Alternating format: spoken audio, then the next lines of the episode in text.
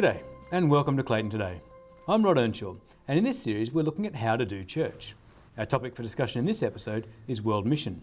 John Wesley famously said, The world is my parish. 250 years later, we need to ask, have we really understood him? What is the local church's role in world mission? To guide us again in our discussion is Jonathan Pryke, Executive Minister at Jesmond Parish Church in the UK. G'day, Jonathan. Good to have you with us. Hi, Rod. Great to be back again. No, very good. Uh, John, I thought today we might just jump straight in and just ask, what uh, does the Bible say about world mission? What, what John Wesley said there about the, the, the whole world being his parish, in a sense, kind of sums up the, the, the key thing, which is that the, the, the, whole church is called to take the gospel to the world. The risen Jesus, you may remember, came and, and stood amongst the disciples, and uh, he, said to them, he said to them, as, as the Father sent me, I am sending you. And then he breathed on them and said, Receive the Holy Spirit.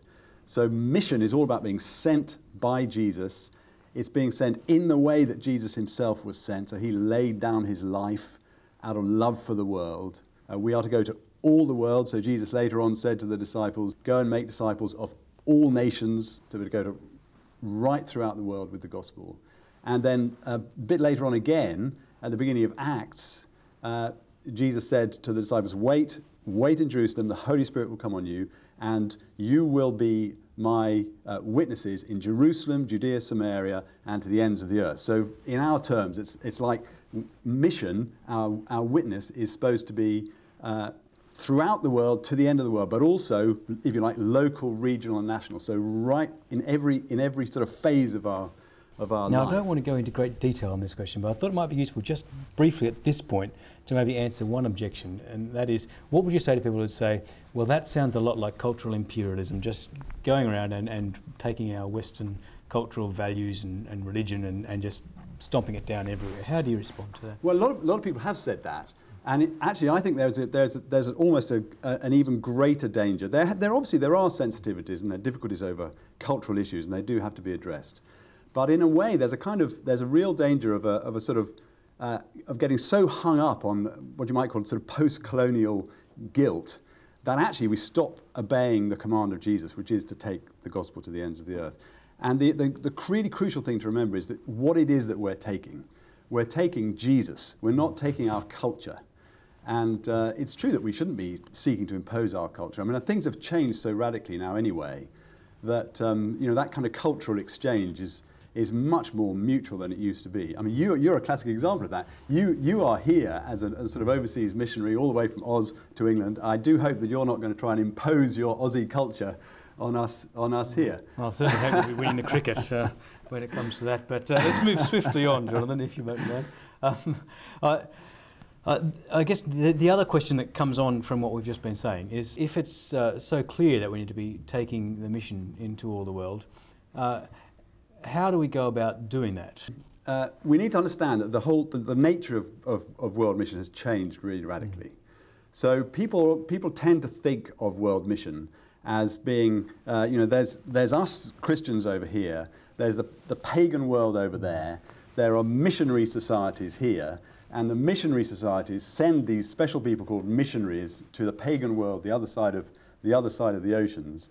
And our role as the local church is to in a, in a sense, pay them to do our mission for us, or give them money so they can do the mission. And, and really, so, so our, our relationship to that is, is very, very arm's length. Mm. But things have changed radically. Maybe it might be worth spelling that out. How have things changed? What, what are the things that have changed about that situation? Mission is not just about them doing it, it's about us doing it. Mm. It's not just about there, it's here as well. And it, and it has really to be personal in the end. And if it's all sort of arm's length, we miss out on some really crucial aspects of what mission is all about. Uh, so you're talking about a fairly radical change in the way that things have happened. What is the new way that, that things have done? How, how can well, we I make think, that personal? I think there are, uh, well, we, could, we do that by developing relationships. Now, that, the reason that that's become possible is because of two really major shifts that have taken place over the last few years. One is to do with, with travel and communications, and the other is, is to do with the way that the whole church has shifted. The world church has changed radically, and whereas there used to be, if you like, the sort of Western church and vast tracts of the world that didn't have, didn't have churches, mm-hmm. Uh, nowadays, basically, the church is pretty well everywhere. Obviously, it's not absolutely everywhere, and there are still unreached areas, certainly. But the, but the church is all over the world. So mission is kind of from everywhere to everywhere now, as, as, uh, as, as, as one way that people put it. Um, so that's really important. And travel is, is the other aspect, which again we, we kind of take for granted, but we, it's easy to forget how completely transformatory that has been. Can I give you an example Mm, of yeah, that? please, yes. The, um, there's, a, there's a useful book uh, by a guy called Martin Goldsmith called Get a Grip on Mission. Okay. There's a fascinating little story that he tells in there about his, his wife, uh, his wife's family, Elizabeth. She, she's from a missionary family. Um, and he reminds us that, uh, looking back 400 years, the, the, the first, some of the first missionaries to go out to, to Japan, for instance, they would take two years to get there. A lot of them would die on the way. Uh, Elizabeth's great grandfather went as a missionary to India, and he said it took him only four months. Only four only months. four months to get Yeah. there.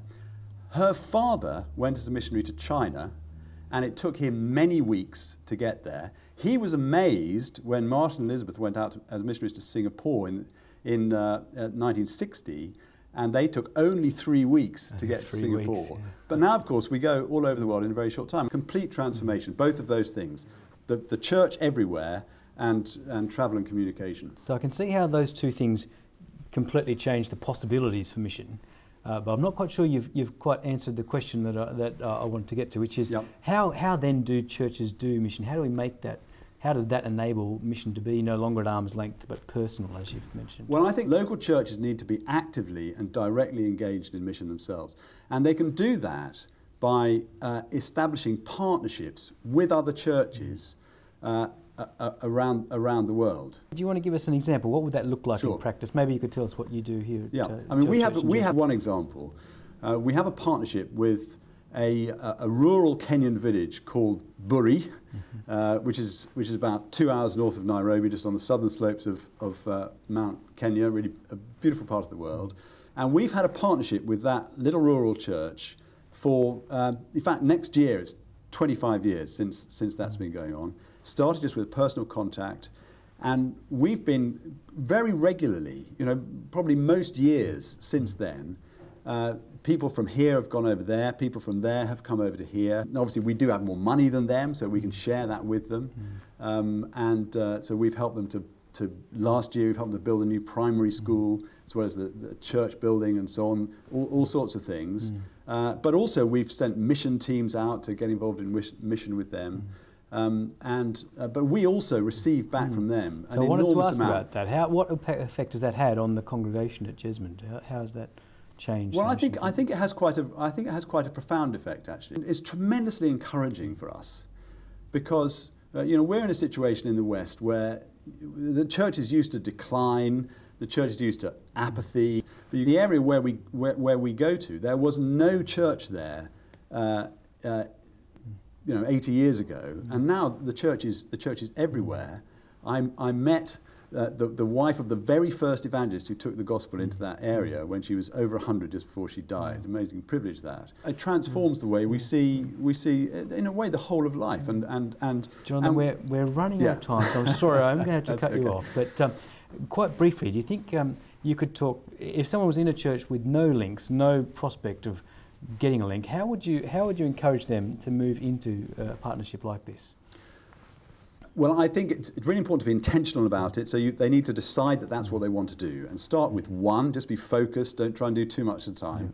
And uh, remember that this is God's mission, mm. not ours. We're, we're going with Him. So the key thing is to, is to watch mm. and pray and, and look out for the personal contact that they can follow up. Okay. Thanks, John. That's very helpful. And thank you for watching. As you've heard, there are now great opportunities than ever to do world mission. I hope today's discussion gets you going. Do join us next time on Clayton Today. Goodbye.